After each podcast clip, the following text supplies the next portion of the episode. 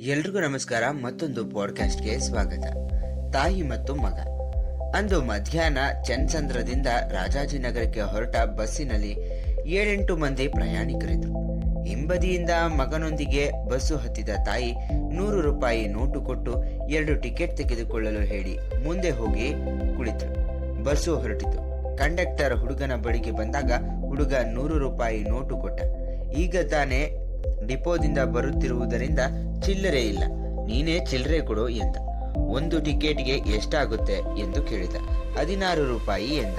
ಹುಡುಗ ಜೇಬನ್ನು ತಡಕಾಡಿ ಹದಿನಾರು ರೂಪಾಯಿ ಕೊಟ್ಟು ಒಂದು ಟಿಕೆಟ್ ತೆಗೆದುಕೊಂಡ. ತಾಯಿಯ ಬಳಿಗೆ ಹೋದ. ಕಂಡಕ್ಟರ್ ಟಿಕೆಟ್ ತೆಗೆದುಕೊಳ್ಳಿ ನನ್ನ ಮಗ ತೆಗೆದುಕೊಂಡಿದ್ದಾನೆ ಎಂದಳು. ಯಾರು? ಎರಡು ಟಿಕೆಟ್ ತೆಗೆದುಕೊಂಡಿಲ್ವಲ್ಲ? ನಿಮ್ಮ ಮಗನನ್ನು ಕೇಳಿ. ಇಲ್ಲ ಅಂದ್ರೆ ಚೆಕಿಂಗ್ ಬಂದ್ರೆ ದಂಡ ಕಟ್ಟಬೇಕಾಗುತ್ತೆ ಎಂದ. ತಾಯಿ ಮಗನ ಹೆಸರನ್ನು ಕೂಗಿ ನನಗೆ ಟಿಕೆಟ್ ತೆಗೆದುಕೊ, ತೆಗೆದುಕೊಂಡಿಲ್ಲವೇನೋ ಎಂದು ಕೇಳಿದ ಮೊಬೈಲ್ ನೋಡುವುದರಲ್ಲಿ ಮಗ್ನನಾಗಿದ್ದ ಮಗ ಇಲ್ಲ ಎಂದ. ಯಾಕೋ ಎಂದು ಕೇಳಿದಳು ತಾಯಿ.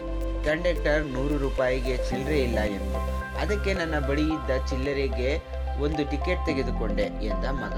ಒಂದು ನಿಮಿಷ ಡ್ರೈವರ್ಗೆ ಬಸ್ಸು ನಿಲ್ಲಿಸಲು ಹೇಳಿದ ಕಂಡಕ್ಟರ್, ಆ ಹುಡುಗನನ್ನು ಮುಂದೆ ಕರೆದು ಆ ಟಿಕೆಟನ್ನು ತಾಯಿಗೆ ಕೊಟ್ಟು, ನೀನೀಗ ಇಳಿದುಕೊಂಡು ಹಿಂದೆ ಬರುವ ಯಾವುದಾದರೂ ರಶ್ ಇರುವ ಗಾಡಿ ಹತ್ತು.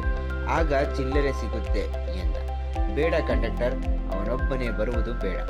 ನಾನು ಇಲ್ಲಿಯೇ ಇಳಿದುಕೊಳ್ಳುತ್ತೇನೆ ಎನ್ನುತ್ತಾ ಟಿಕೆಟ್ ವಾಪಸ್ ಕೊಟ್ಟು ಹಣ ಪಡೆದ ತಾಯಿ ಮಗನೊಂದಿಗೆ ತಾನು ಇಳಿದು ಹೋದಳು. ಇಂಥ ಓರ್ವ ಪ್ರೊಟೆಕ್ಷನ್ ಎಂದರೆ ಇಂತಹ ಓರ್ವ ಪ್ರೊಟೆಕ್ಷನ್ ಎಂದರೆ ಮಕ್ಕಳು ಹಾಳಾಗ್ತಾ ಇರೋದು. ದೊಡ್ಡವರಾದ ಮೇಲೆ ತಂದೆ ತಾಯಿಗಳನ್ನು ಕಡೆಗಣಿಸ್ತಾ ಇರೋದು, ಎನ್ನುತ್ತಾ ಕಂಡಕ್ಟರ್ ರೈಟ್ ಹೇಳಿದ. ಕಂಡಕ್ಟರ್ ಹೇಳಿದ ಮಾತಿನಲ್ಲೂ ಸತ್ಯಾಂಶವಿಲ್ಲ ಎನ್ನಲು ಸಾಧ್ಯವೇ. ಇದರ ಅರ್ಥ ಮಕ್ಕಳ ಬಗ್ಗೆ ಪ್ರೀತಿ ಕಾಳಜಿಯ ಜೊತೆಗೆ ಶಿಸ್ತು ಇರಲಿ. ವಯೋಮಾನಕ್ಕೆ ತಕ್ಕಂತೆ ಅಲ್ಪ ಸ್ವಲ್ಪ ಜವಾಬ್ದಾರಿ ವಹಿಸುತ್ತಾ ಸ್ವಾವಲಂಬಿಗಳಾಗುವಂತೆ ಬೆಳೆಸುವುದರ ಕಡೆಗೂ ಚಿತ್ತವಿರಲಿ. ಯಾವುದು ಅತಿಯಾಗದೆ ಮಿತಿಯಲ್ಲಿರಲಿ. ಈ ಒಂದು ಪಾಡ್ಕಾಸ್ಟ್ ನಿಮ್ಮೆಲ್ರಿಗೂ ಇಷ್ಟವಾಗಿದ್ದರೆ ಲೈಕ್ ಮಾಡಿ ಶೇರ್ ಮಾಡಿ, ಹಾಗೆ ಕಮೆಂಟ್ ಮಾಡಿ. ಎಲ್ರಿಗೂ ಧನ್ಯವಾದಗಳು.